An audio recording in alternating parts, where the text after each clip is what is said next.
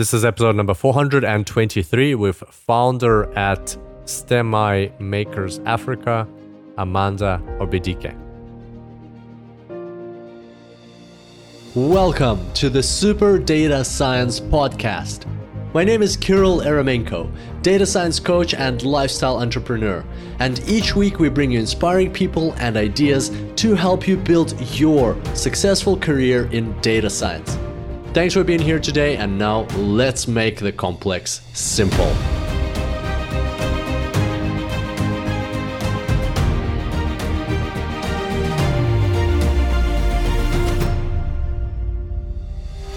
Welcome back to the Super Data Science Podcast, everybody. Super excited to have you back here on the show. Have you before heard somebody uh, say that Africa is the next big player in the world? Not just in data science, in the world in terms of um, technology, in terms of pro- production, in terms of uh, contribution to um, the world, the way the future is going to be developing in in many ways. Uh, and the main reason for that is that Africa has a huge population um, that of over 1.2 billion. It's a massive continent. It's actually a gigantic um, space with lots of resources, lots of uh, opportunities, lots of different countries, lots of different cultures. And a lot of the population is not online yet, but with technology growing exponentially, they will be online soon. And that's, uh, that's when be able to become part of this, as uh, Peter Diamandis says, uh, this uh, global conversation around um, basically everything we do online. So there'll be lots of new people coming online and they'll be uh, becoming part of uh, this global conversation. So that's what's coming. And I've heard that a lot of times that Africa is the next big player. Africa, uh, and I love Africa. I personally grew up in Africa and I have a lot of uh, great memories about Africa. And uh, uh it's, it's a great place. But I never had like clarity or the right insights because I haven't been back there for a long time or in a in a substantial way. I haven't investigated what's going on. And this is the podcast to get an opportunity to find out more about that. So Amanda Obidike uh, is based in Nigeria, and uh, she actually went through a lot of the challenges herself that a lot of people are facing in Africa. She was able to overcome them, and not only overcome them, but also help others overcome them. So in this podcast, you will find out what is going on in Africa in terms of specifically STEM, science, technology, engineering, mathematics. Uh, what are some of the challenges uh, that are faced by uh, countries and populations across the continent, and how uh, they can be addressed, and specifically how Amanda's organization, STEMI Makers Africa, is helping lots of people address those uh, challenges. Uh, specifically, we'll be talking about uh, three main challenges in Africa right now uh, women in uh, science, technology, engineering, mathematics, unemployment, and education. So, those are some of the topics we'll be covering off today. And in addition, you'll find out how you can participate, how you can help, how you can already today become a mentor and invest as little as two hours of your time per month to help change somebody's life in Africa and help them get on track with a career in science, technology, engineering, mathematics. So tune in for this conversation about Africa and find out how you can uh, be a part of it and how you can help. Without further ado, I bring to you Amanda Obidike, who is the founder of STEMI Makers Africa. Here we go.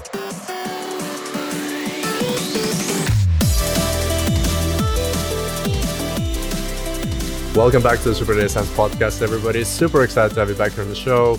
We've got a super special guest calling in from Lagos, Nigeria, Amanda Obidike. Amanda, welcome. Thank you so much. Thank you so much. I, I love to be here. Thank you. That's so cool. 7 a.m. in Nigeria, and you're like uh, full of energy. You're smiling. You're happy. how how? What's your advice? How how does somebody get into such a positive mood so early in the morning? Well, you know, it's about waking up and being thankful for life, for one thing, because it's not ours. So, you know, when you wake up and you find out that you are indeed alive and you are well, you have to take the day as it is. So, and um, I have quite a lot of um, goals, you know, to accomplish today. So I think the best is just putting on a smile and uh, executing it while it goes. Fantastic, very cool. And uh, what's um, what's the what's life like in Nigeria? I've never been to Nigeria. What what can you tell us about Lagos and um, I don't know, like if somebody were to come to Lagos, what's like the top three things they would love about your city? Okay, so uh, country, uh, my country as Nigeria is uh, we are happy people, you know, because I know you may have heard about some political instability, corruption as it is, but you know we are people of hope, and yeah. um, I think that's what you know still keeps us moving. And um, you know, coming to Lagos, I think you're going to like our food. We have wonderful traditional delicacies a lot of tourists, you know, love what we cook here, and it's something that you know they go back to their country and they try to look for Nigerian shops that they can uh, eat some. So and uh, people, you like we meet people, people who can you know be helpful, people who can uh, support you, and also another thing, we are very kind people, so you know, mm-hmm. interacting or blending in would not be a challenge. Mm-hmm. I love it. I love it. So all the things are like you. cultural and uh, and about people, and uh, that's amazing. Um, great. Uh, well, yeah, I'd love to go one day. Sounds like a, sounds like a great place to be. Thank you. And Nigeria has a big population, right? Yes, uh, we are the largest black nation in the world. Okay. wow, 195 million people in Nigeria. Yes.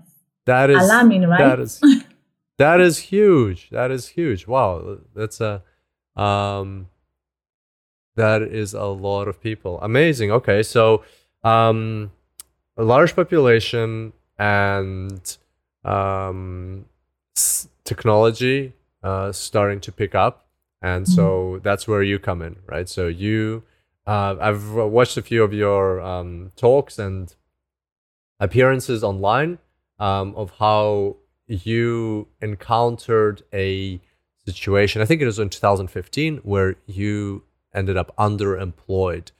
Tell us a bit about that because I think that's where your your journey into data science and into STEM and into uh, helping others really started.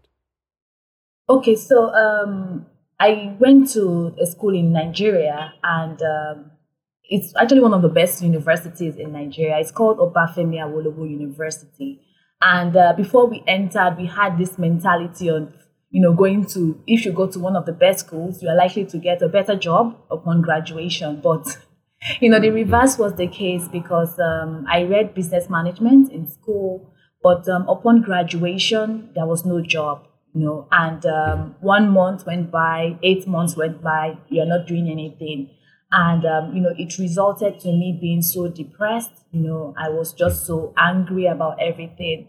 But you know it was not just about being angry. I needed to ask myself a lot of questions. I found out that uh, the jobs were there really but we just didn't have the technical skills to take those jobs. And uh, we had expatriates you know foreigners coming to take that job uh, jobs and uh, just because that was what um, our, the companies or our labor market needed.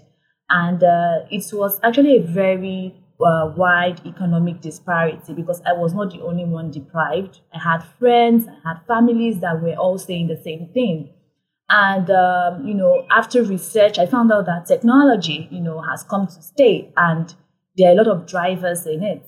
Um, afterwards, I got an opportunity with the IBM. Someone just, you know, linked me up to them and said, "Hey, yeah, um, training on business intelligence, data analytics, and AI is something you should uh, try." And um, I was first of all discouraged because I didn't have any prior knowledge to it. But you know, when I went to the innovation center, I loved the ambience. I loved how they were doing things, and I started to envisage myself in that world. And um, I think that was what propelled me to, you know, put in my best upon in the training. And after the training, goodness. Like I got like um, a mastery award in business intelligence and AI.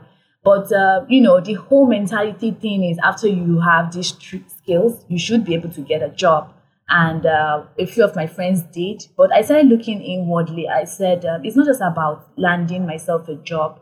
Why don't I help uh, young people like me, you know, to have these skills? Because a lot of people do not know that this exists and um, that was what made me to start my NGO, where we can train people, not just only in data science, but other future focused options that they can look into that our country needs and um, our continent needs. And um, it's been a tremendous experience because I do not only help uh, young people, I also help businesses, you know, in evaluating their data, uh, farmers in Ivory Coast and the Gambia you know. So it's uh, it's a field that i do not regret. It has been one of the life-changing experiences i've had. So yeah that's how i really got into data science.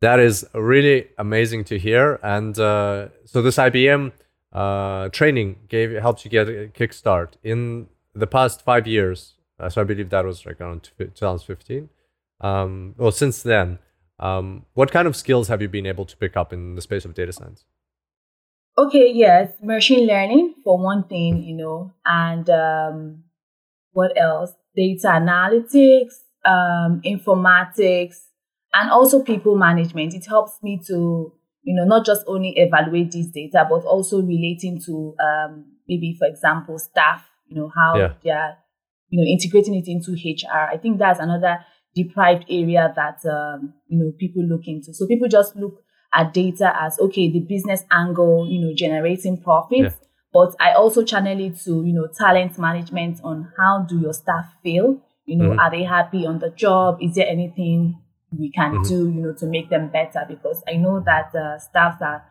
uh, number they should be the number one resources in a business. Yeah. Okay, that's a good point. And machine learning, uh, you do that through Python, right? You said you're learning R. Yes. Yes. Yeah. Okay. Exciting. This episode is brought to you by Super Data Science, our online membership platform for learning data science at any level. We've got over 2,500 video tutorials, over 200 hours of content, and 30 plus courses with new courses being added on average once per month. So, all of that and more you get as part of your membership at Super Data Science. So, don't hold off. Sign up today at www.superdatascience.com secure your membership and take your data science skills to the next level. Do you have any example um, projects you can share with us that you've done, you know, for other businesses or like with these skills that you've learned? Uh, yes, yes. So um, I usually refer to this project a lot because it relates not just to business but to um, our economy in Nigeria. So there was a project that uh, we deployed two years ago and is a project in the lowest literate and densely populated state in Nigeria. It's called uh-huh. Kano State. It's so populated. And uh-huh. it's not just only um, like the lowest literate, it's also a girl child marginalized state. So, uh, and you know, they have this belief that uh, Western education is a sin or is an atrocity. And uh, this has actually affected young girls to dream, you know, to go to school. So the whole mentality is if you're 12, you should start getting married. Now that's a problem. So we had to design this key solution that you know can collect this uh, gender disaggregated data and start informing digital policies. We needed the numbers. We needed to know that even if this uh, literacy is on the rise, we have to start informing the government on the need to educate these girls. So, uh, you know, it was so tough because now Nigeria, we aren't really refined in uh, data collection. It took us months, you know, to assess this data from uh, the uh, state education board. We did that, we evaluated and found out that it's an alarming rate of, we have over 296,000 girls that are aged 4 to 15 years that do not as, have access to quality education. And, uh, you know, when we showed the numbers to the state government, you know, they were also shocked themselves But um, you know, it was not just about giving the numbers. We were asking ourselves, what do we do to correct this um, existing cultural, social, and gender bias? You know, mm. not just for education, but for their livelihood. And um, that was when we started to, you know, talk to uh, their religious uh, hold, uh, leaders because you know they hold them in high cognizance and we now started like encouraging them also giving orientation to their parents on the need of you know for these girls going back to school or having as little as just basic education. So uh, it was one thing to uh, address this need or to identify the numbers. And okay let me also say that it, was um, the education level is just on a 2.04 percent. So is that bad. And uh, we just just not only had to give in the numbers but we had to design solutions that can you know ensure that these girls are free to dream you know they are free to excel and they are free to be who they want to be.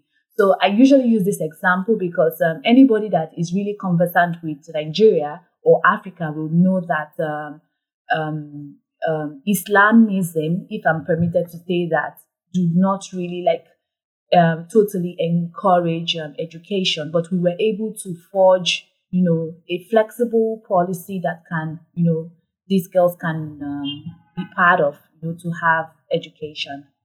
Mm-hmm, mm-hmm. Okay, very interesting. So, uh, with your data science skills, you're able to derive insights and statistics about the population that weren't uh, visible before, and then mm-hmm. from that, you're able to talk with the government or with uh, other bodies to uh, drive change to help yes. people. Yes. Amazing. Um, I can also chip in another one. This one is uh, something we started last year and it's also still going into 2022.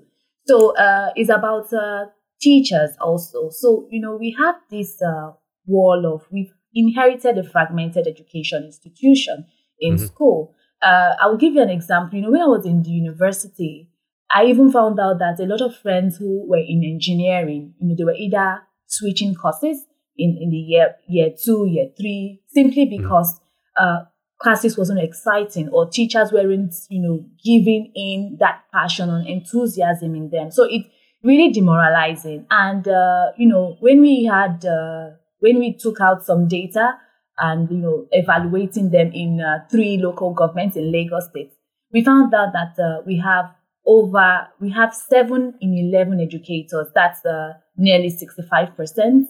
They do not have access to practical teaching tools. They do not have um, access to like a refined curriculum, and also it's still the same uh, you know thing over and over again. But, um, you know, it also required us talking to the government because we do not just, in a country like Nigeria, we do not just take actions on our own. We have to consult uh, the government. And we said, why don't we train teachers, you know, giving them the right tools that they can, you know, integrate into their classroom so that students can see science and technology as an exciting course because they believe that mathematics is difficult, uh, science is, uh, is, is uh, difficult, but you know, we needed to, you know, correct this from the foundation. Mm-hmm, mm-hmm. Very interesting. And how do you get this data? So do you go and survey people or um, like, I'm just curious, how, how does that all happen? Yeah, so we, we, we take out surveys, number one, but we also take out, uh, we also bring data from the government because now they have a basic education board. So they have the number of schools, the number of students that are enrolled in that school, how many people are graduating. Now that's all just it's just raw data because they haven't really like processed it or evaluated it. But we take it, we evaluate it, and we also return it to them saying, this is the outcome, this is what we have found, and um, how can we, uh, you know, use this uh, information going mm-hmm. forward. Okay. Yes. Okay. So sounds like your life really changed after uh, finishing university and being underemployed versus then uh, taking uh, some courses and learning data science, machine learning, like completely different, black and white, right? Yeah. Day and night.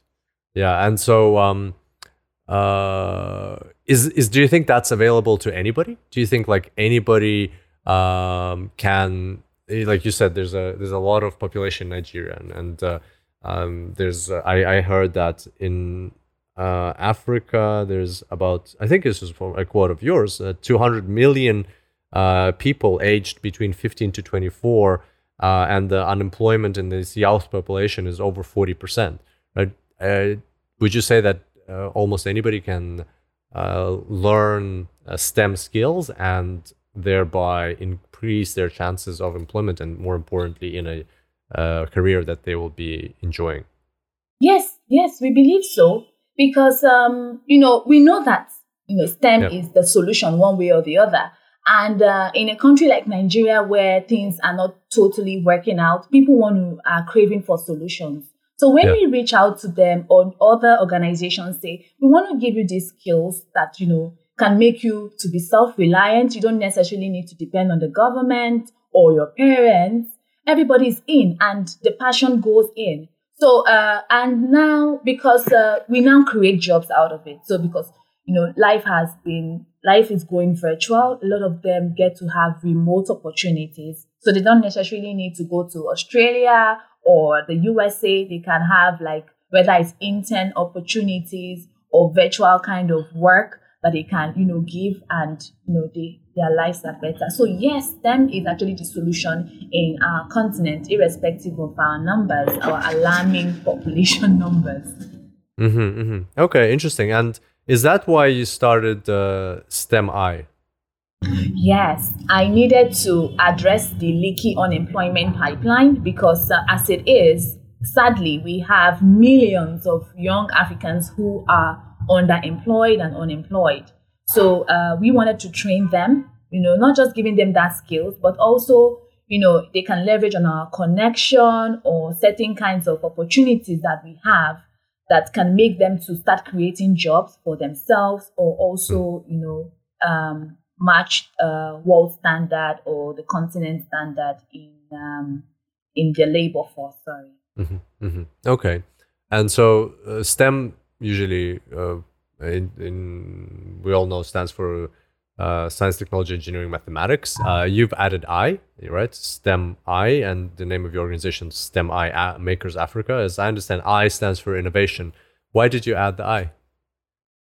Wow, that's a good one. So, um, STEM has actually been in existence. Um, so, you know, we've had science, technology, and all, but that innovation is telling them that we can do STEM differently. So it's not like yeah. the routine STEM that you know, or you know, just about bringing in project-based learning resources. It's about being able to design something because I say that no idea is new per se, but your mm. innovation, whatever you bring in that differentiates you from uh, the competitor B or uh, person B, is innovation. So that innovation was what you know innovation is actually what's going to drive uh, the science, technology, engineering, and mathematics. And you know, it was just a way of you know being unique. So it's not just about STEM I as innovation, but STEM I like personified, like I am STEM. Mm, mm, okay, interesting. STEM I. Cool. yeah. And so, what's what's your mission at STEM I? Because this is the really interesting part, which you told me just before the podcast, and what I learned about your organization. I like. I want to know the problems that you're addressing in the in Africa, right? And you said Africa and the MENA region, which is Middle Middle East and uh, North Africa nations, right? Uh, North Asia, North Africa, North Asia. I'm not sure really. Um, so basically, I want to uh, know what uh, problems that you're addressing. Uh, what what are the problems that exist? Because you know people. This is this is a very interesting opportunity for me to learn more about this because a lot of the time I hear Africa, Africa, Africa is the next uh, first of all, I love Africa. Like I grew up in Africa, in, in Zimbabwe. So, but I haven't been back there for so long. But now I'm hearing that Africa is the next big uh, player uh, in the global market, in global world, because a a huge population, right? Just Nigeria alone, 195 million people, right? The whole of Africa is a huge population, a huge landscape. It's like it's massive, a massive continent with lots of resources, lots of opportunities uh, and also technology, right? Te- there's a lot of people who are not online, but technology is going exponentially. So more and more people are going to be online. A lot of those people are in Africa. So, like, I'm just hearing these things. You're there, you're living it. So, I would love to know what are the challenges that are faced on the continent of Africa, and, and what exactly, what specifically does your organization do to address them at scale?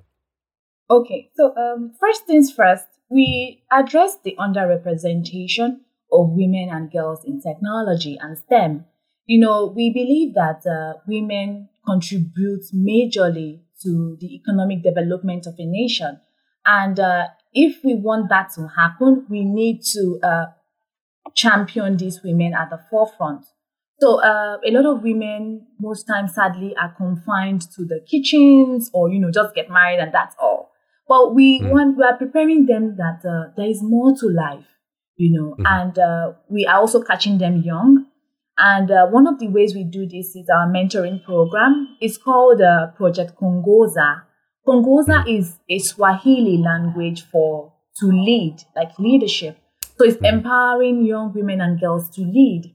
And uh, we pair them to uh, professional women in uh, STEM who are either in diaspora or who are already in the continent to give them this career and academic support.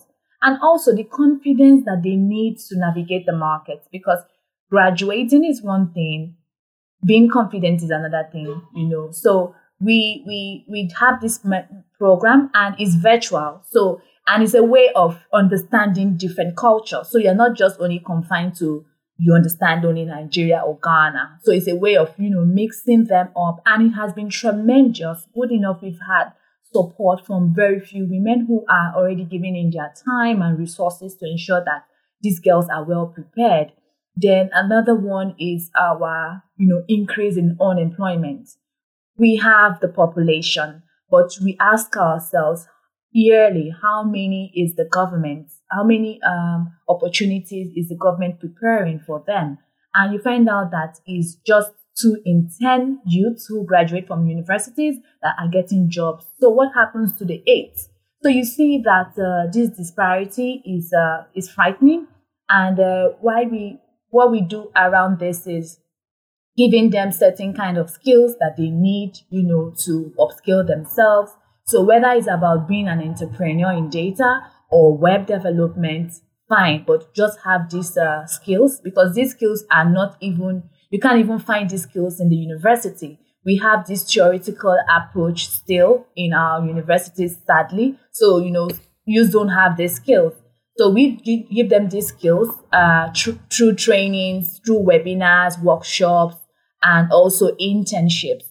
Then the third one is uh, our education. Now, our education is also um, is also a sad thing because we have teachers that are not refined, and um, most times teachers enter into that job because they don't have um, like opportunity, you know, to enter into the job market. So they enter it because they're helpless, and uh, that's not too good because you know when they enter because they're helpless, they are not enthusiastic on the job you know, they just teach and they do not care. But we teach them on, you know, loving their jobs, adding a lot of excitement and energy just to ensure that they are uh, building the younger generation. So um, that's like three major things. Well, apart from, you know, setting political instability, but, you know, that's actually something that we can't really do on our own. So the things that we can do on our own, we design programs around it just to ensure that we are either touching uh, the teachers or the women and girls or the youths generally. Mm-hmm. Wow, very cool. Thank you. So, just to recap, the three problems you outlined are uh, underrepresentation of women in STEM, and moreover, uh, it's the whole like mentality about uh, what um, you know the, the disparity between genders and what the women are expected to do with their uh, lives and not have a career and how that is uh, changing and how women can and should be contributing to lots of different areas including stem uh, then and that you address with the mentoring program that you have the project Kuongoza. uh, then unemployment um, so lots of uh, like a huge population uh, unemployment you mentioned at the start that uh, lots of jobs. I think this is what you mean by leaky job uh, pipeline. That lots of jobs go to expats and people who have the skills, but actually it's just a question of skills. So that you address by providing access to skills or like helping people learn these skills that they need uh, to get these jobs. And final one is education in terms of like the teachers, right? So you you actually help uh, by training teachers to uh, be able to teach in a way that they love and in a way that they will pass on this empowerment to other people. True, true. Thank okay, you. okay, very interesting. Oh, thank you. Um, uh, very interesting. So t- let's talk a bit about this project Kuongoza. Is this the one that you mentioned before the podcast, where uh, you're looking for people who who can volunteer um, from anywhere in the world as mentors, whether they're men or women? Is that the project? Yes, it is. It is. Okay. It's a virtual project, and uh, you know we're calling out for we are in need of mentors. You know because this we have them already. We uh, the last application we had we had 900 plus of them, and we just nice. had we just had 45 mentors. So you can see how desperate we need uh, hands, you know, to come on board. Yeah. Wow, that's very cool. So how can somebody uh, listening to this podcast. So just just to clarify, it doesn't. So this project helps young women and girls uh, get up to speed and uh, be empowered in this area of STEM. Um, how, uh, but the mentors can be from anywhere. So this project is focused on young women and girls in Africa and the MENA nations. Uh, but the mentors can be from anywhere in the world, right? From America, from Europe, from Africa, yes. from Australia, Asia, anywhere. So, and can be either male or female. So, pretty much anybody listening to this podcast can get involved. Uh, how? How can they get involved? Where Where do they contact you, or there's application form, or or and and what does it entail? What does this involvement require? Okay, so um, we value our mentors also. We know that uh, they already have their lives and they have work. So, one of the commitments we usually seek out is um, availability. If you are willing to give at least two hours in a month, which I know that uh, most times we get a positive response on that. So it's about the timing. And uh, if you are willing to give at least two hours, please sign up. You you mustn't have like tons of years of experience in data or in technology. We just want uh, these girls to hear your story and uh, you know how you excel in whatever you do. They can learn from it and all. So in reaching to us, we have uh, social media pages on uh, LinkedIn. Just, you know, you can give us a follow or send us a message. And uh, it's also on our website. There's a form under the STEMI women in the website. So you can indicate interest and uh, we'll, we'll, reach out to you immediately. What's the website? Uh, STEMIAfrica.org, like .org. STEMIAfrica uh, .org. Okay, gotcha. And then you go to STEMI Women there. Yes. Yeah. Okay. Fantastic. Two hours a month. That is not much at all. I thought you were going to say two hours a week, but two hours a month. Virtually anybody should be able to find two hours a month for a cause like this to help people. And you said what you have 900. You had 900 applications. How many mentors do you have at present? Presently, now we we had 45 this year, but we've had uh, we've had 37 the preceding year. And um, why we, we, we had a, a, new strategy because, you know, they are so few. So we started men, uh, pairing them four to one, like four mm-hmm. mentees to one mentor. But, you know, in a very convenient matter, uh, manner where uh, you don't necessarily need to have one different um, different meetings with them. You can mm-hmm. create like a WhatsApp group, for example, or you know, just like a, uh, on, on on Telegram, and you can have a conversation with them and you can decide on okay when is the day that everyone will feel comfortable you know to have a zoom call. So you know everybody's coming on board at the same time. So it's a, a collective one and it's also a way for these mentees to learn from each other like peer-to-peer mentoring.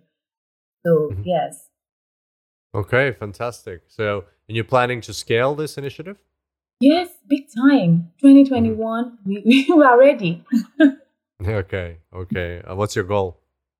Ah, we would like to reach out to more of them, especially and uh, you know also reduce the ages and increase. Uh, we we used to put it at uh, age fifteen to twenty five, but we're looking at you know putting it fifteen to uh, thirty because we also know that there are people in late uh, twenties like me that you know yeah. they are also passionate about this but they do not have the opportunity so we want to you know increase the age uh, limit okay how do you address the problem that uh, some of these people, as you said, like especially in these highly populated areas, they don't even have access to internet or, or even a computer. How do you, or I, maybe not at the moment, but do you have a plan on how you will help people like that in those situations uh, sometime in the in the coming years? Yeah, that, that's a good question. So um, we had some mentees in Uganda who are in like in remote villages and they do not have you know, as basic as uh, data, which we still have issues of data in uh, in Africa and in Nigeria. So uh, we work with uh, some centers. For example, there's a center called Makuba Center. They have like systems. So these girls go on a particular day to use their system and you know uh, have um, a meeting if need be with their mentors so uh, we know that these challenges exist, but we try to look out for local partners who can help these uh, girls to, you know, assess this mentoring. Mm-hmm. Mm-hmm. Okay. Okay. Gotcha. Um, all right. Uh, so, how? What kind of results are you seeing? Like, how many? I don't know, girls or um, uh, we talk about unemployment. So, uh, youths, youths, or how many teachers have you been able to help along the way? You know, how long have you been doing this for? Okay, so uh, two two plus years. Uh, two plus February, years. yes, February will make it three years that we we okay. got established. You know, as STEM okay. Makers Africa. And um, the numbers are increasing because we are not just only in Nigeria. We're already in uh, 19 sub-Saharan countries and uh, by February wow. we'll be adding two more years. So you see that the need is arising and uh, resources is needed. So we have we've been fortunate to you know partner and collaborate with organizations like the IBM Good Enough. Uh, the U.S. consulate has also been good you know to us, but um, we we would like to you know design sustainable programs for these girls. I'll give you an mm-hmm. example. Mm some of these mentors ha- have really been so amazing to these mentees. So while on the during the mentoring program, they share opportunities. I learned mm-hmm. that two mentor, mentees are going to be getting scholarship, you know, to go in for their masters by next year. Now that's awesome because mm-hmm. you know they are transitioning from like point A to point B. So it's either they are transi- transitioning from education to employment, or you know they are uh, they are transitioning to advanced education. Um, so, but that's why we, you know, we want to partner with as many people as possible because we know that these opportunities are out there, but we want to serve as a middleman, you know, to connect them to these opportunities. Mm-hmm, mm-hmm. Uh, speaking of opportunities, this is another quote of yours uh, from an interview. Uh, globally, the need for STEM jobs accelerates between 38 to 42 percent every year. Are you seeing the same thing in Africa? And what are the industries specifically where these STEM jobs are growing? Yes, it's alarming in, in Africa, especially in Nigeria. I don't have the precise numbers in Nigeria because it's going you know, it, it requires, you know, getting as many data as possible. But um, even in this uh, alarming number, we are not really, jo- we're not only relying on, okay, jobs, you know, for them but we are also teaching them to be self-reliant. Like, you know, you can be a, a, data scientist and be a consultant on your own. You don't necessarily need to wait for a nine to five job. Yeah. You can, you know, be an entrepreneur. So it's about them creating jobs for themselves. And it's a way of, um, you know, keeping their hopes balanced. So it's not like you have the mentality that after I finish being trained by STEMI, I'm going to have a job we're also telling you that if the job don't come, you need to start something on your own. And uh, it's been beautiful by by the way. Mm-hmm. Okay. Okay. Great. And so, what what are your best tips for um, somebody who's gotten the training, um, how to how to get a job or how to start something on their own? Okay. So I usually tell them, you know, during our webinars is um, connection. You have to connect with as many people as possible like on LinkedIn, for example, we also teach them like a, uh, we call it LinkedIn makeup.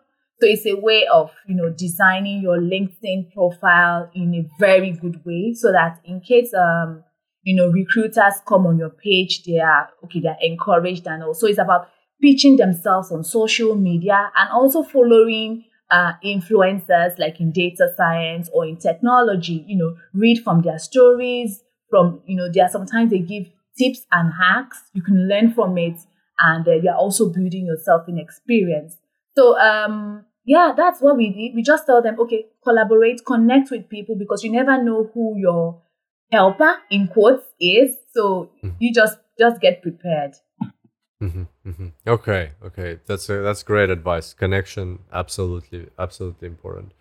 Um do you, do you do anything to facilitate those connections uh yes one thing is our Project Kuongoza uh, community. We have this community of women, and uh, they've been amazing. Most of them are researchers, you know, PhD uh, candidates or uh, lecturers. So we try to leverage on their network. And uh, most times, if we see something similar to what uh, a youth read, we just connect them, and you know, they take it up from there. Mm-hmm, mm-hmm, mm-hmm. I don't okay. know if that answered That's- your question. No, no, absolutely, absolutely. That's uh, community is absolutely important to get get things going like that.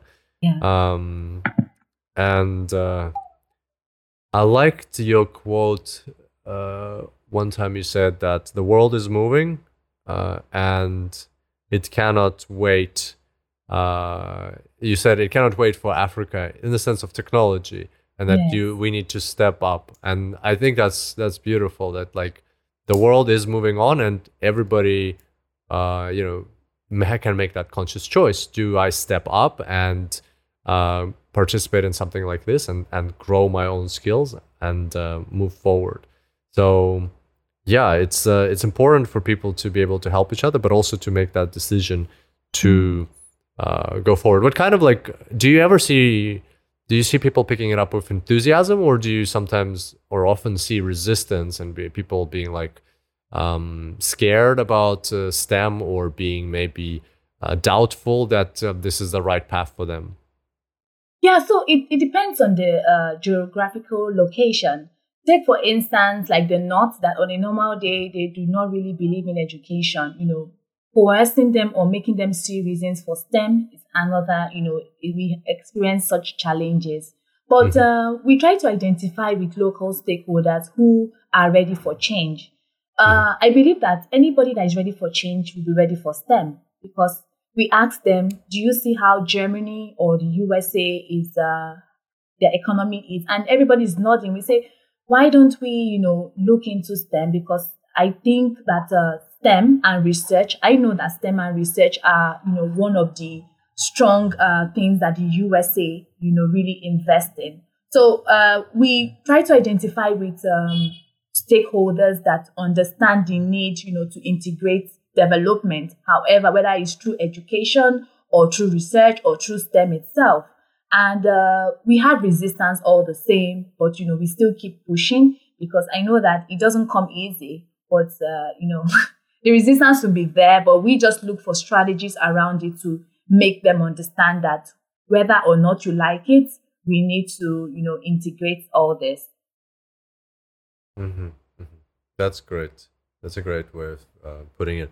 I have a an interesting question for you. Um, might be a bit like, might be a bit uh, uh, tough, uh, a tough one to investigate, but it's still it's important. I think what what do you do, or how do you distinguish, define whether STEM is the right thing for a certain person or not? Like because there are people out there who don't want to go into STEM. They want to maybe learn uh, arts and they want to uh, maybe like learn uh, be like yeah, have a career in nursing or something something like that that's completely unrelated to STEM.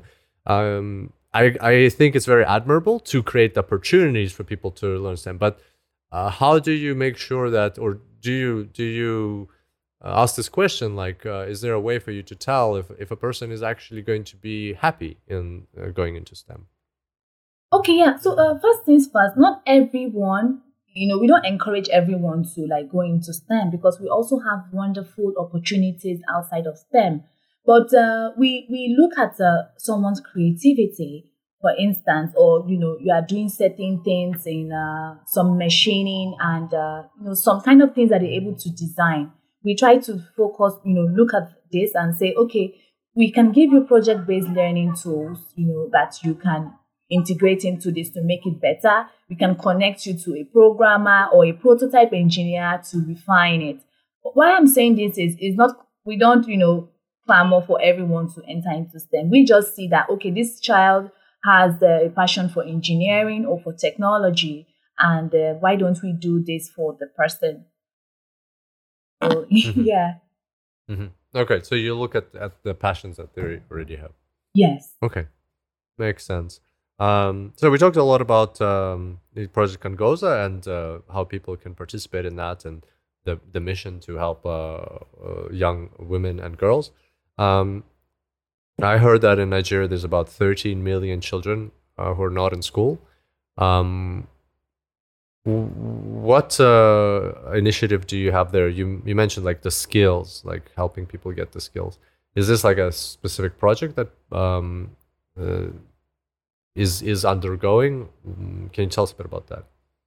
Okay, yeah, we have undergoing projects. Uh, last year, for instance, we partnered with the US Consulate to train teachers in three local governments in Lagos State. And for next year, we'll be training five states. It's going to be huge, though, in uh, Nigeria.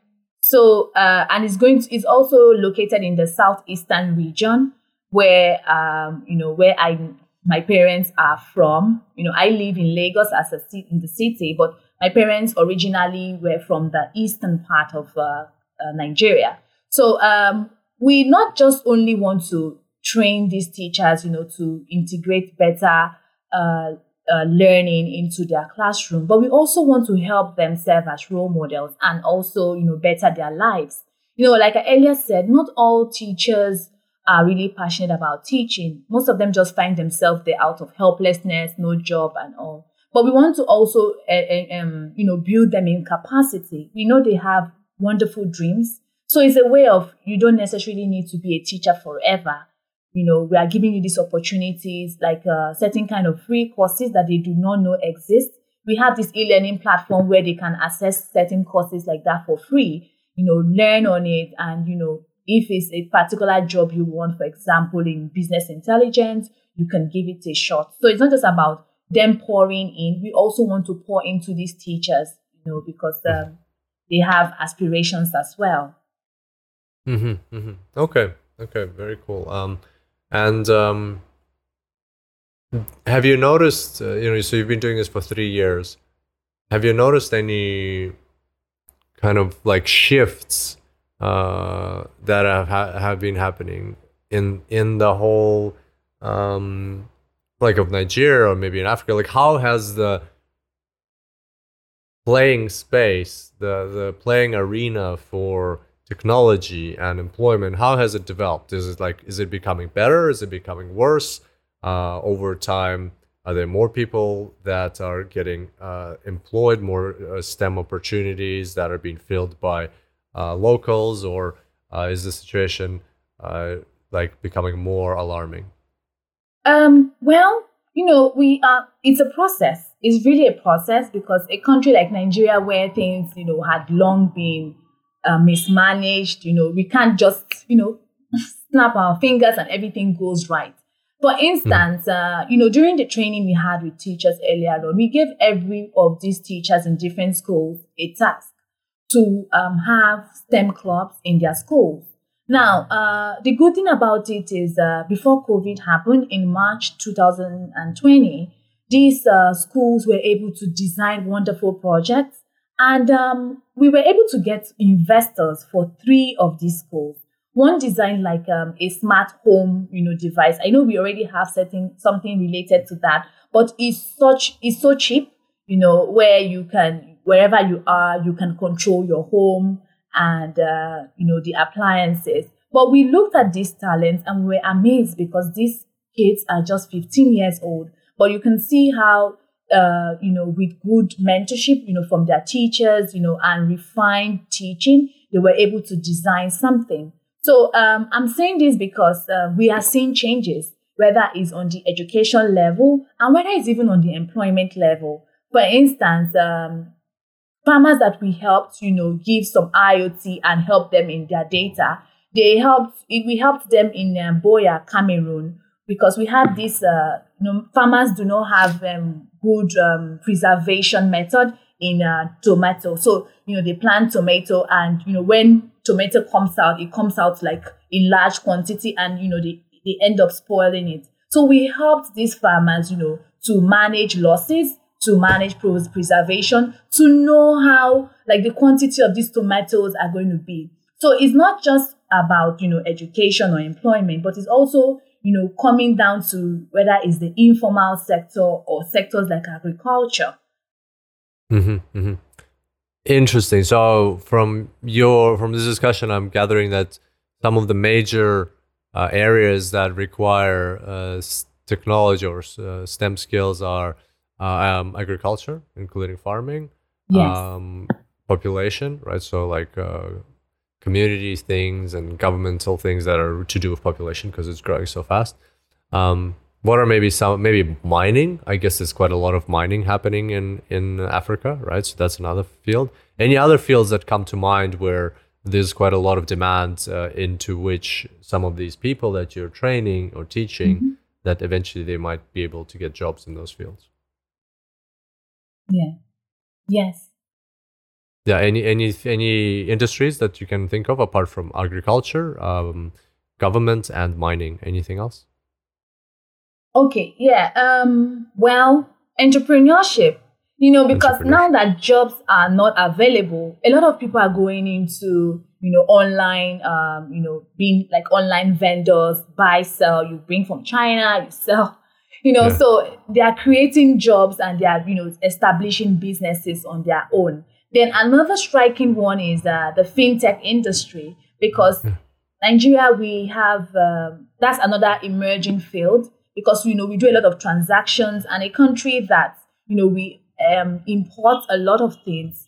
Uh, fintech the fintech industry is growing in an alarming rate, but uh, yeah. you know we we have um, we have little traction into that. So what we just do is um, we try to partner with uh, organizations who can give these young uh, people internship opportunities or you know job shadowing where they can learn on the job for six months and after that you know they do, get to do something they look out for something better. Gotcha. Awesome. Um, amanda that's that's uh, a very cool overview of uh, what's going on on the continent and uh, what you are participating in um, anything else you'd like to share with us before we wrap up? That uh, you know, with our audience, any other interesting things, opportunities, or I don't know, wishes for the future? Um. Well, yes. Uh, I would like to you know encourage the audience on uh, data. You know, mm-hmm. we, we we have this saying now. I think I wrote some. I made a thread on it on on Twitter. I said that uh, data is the new oil. Why I hmm. said that is because um, Africa, for instance we depend solely on our mineral resources, our natural resources. Nigeria depends on crude oil. That's where like our, all our money comes in.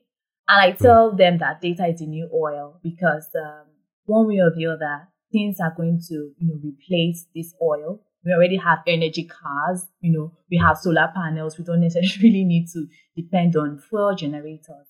Now, uh, I'm saying this because now that is emerging, we need to prepare ourselves. We need people that are going to be managing this data and evaluating it for whether business purposes or whether better decisions.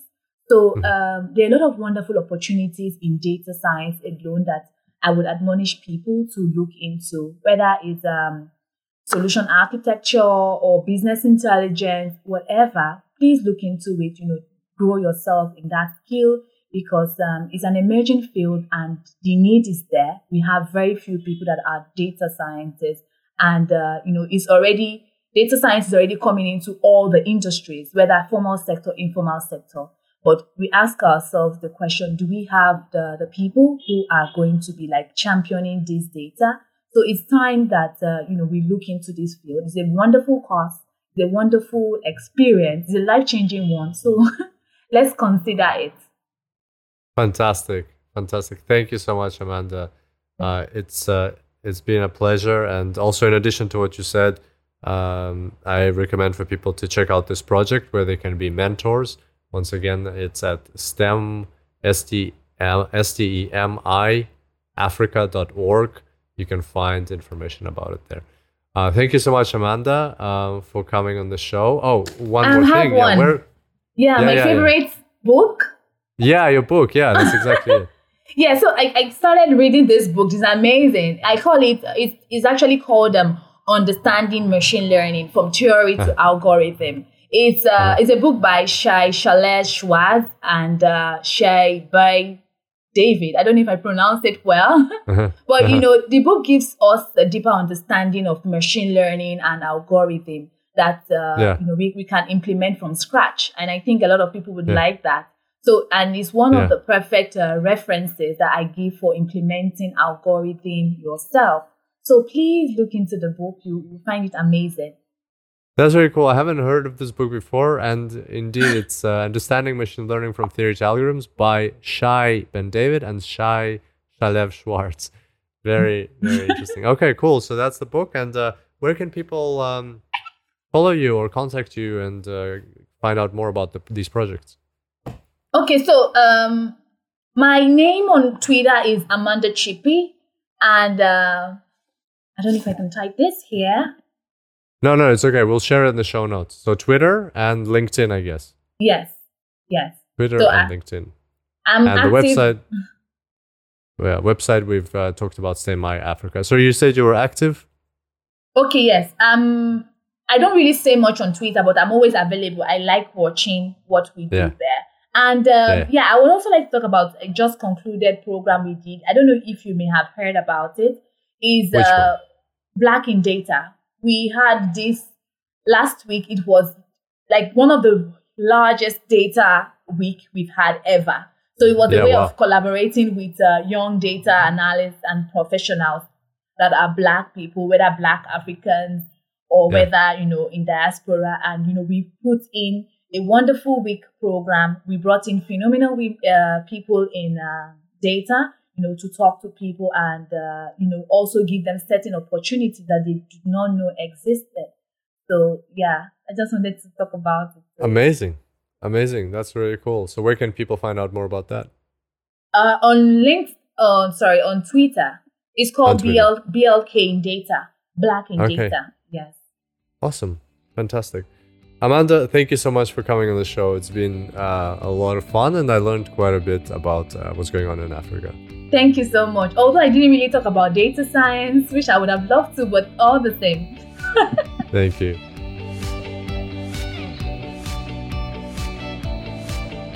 So there you have it, everybody. Hope you enjoyed this podcast as much as I did. I personally loved learning about what is going on in Africa, what, um, on one hand, some of the challenges are, but also on the other hand, how they are um, are being addressed and how Amanda is participating in addressing those challenges. Uh, it sounds like um, while they are challenges, the future is bright and uh, with the advancement of technology, more opportunities will open up and more people will be able to get on board with programs such as uh, the STEMI uh, project, including Project Kuongoza. More and more people will be able to uh, develop their skills and be part of uh, the workforce uh, in the space of technology. Very exciting episode. If you have those two hours uh, per month that you would like to invest into helping somebody in Africa in the, or in the MENA region uh, get on their feet, get up and going, and build a career uh, in technology, then you know where to go. The website is stemiafrica.org, and there you can uh, join to participate in Project Kuongoza or other initiatives that Amanda and her team are running. As usual, you can find the show notes at superdatascience.com slash 423. That's superdatascience.com slash 423. There you'll find the transcript for this episode, uh, the video of our session, any materials we mentioned, any books, and of course the URLs for the stemiafrica.org website, Amanda's LinkedIn and Twitter. Make sure to connect and uh, get in touch with Amanda and see if, you know, maybe you have some suggestions or some questions.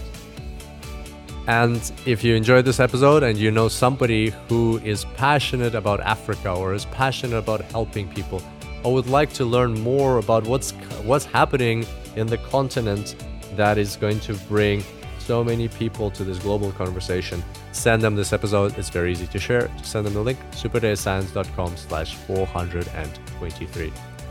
On that note, thank you so much for being here today. I enjoyed this conversation. I hope you did too. And I look forward to seeing you back here next time. Until then, happy analyzing.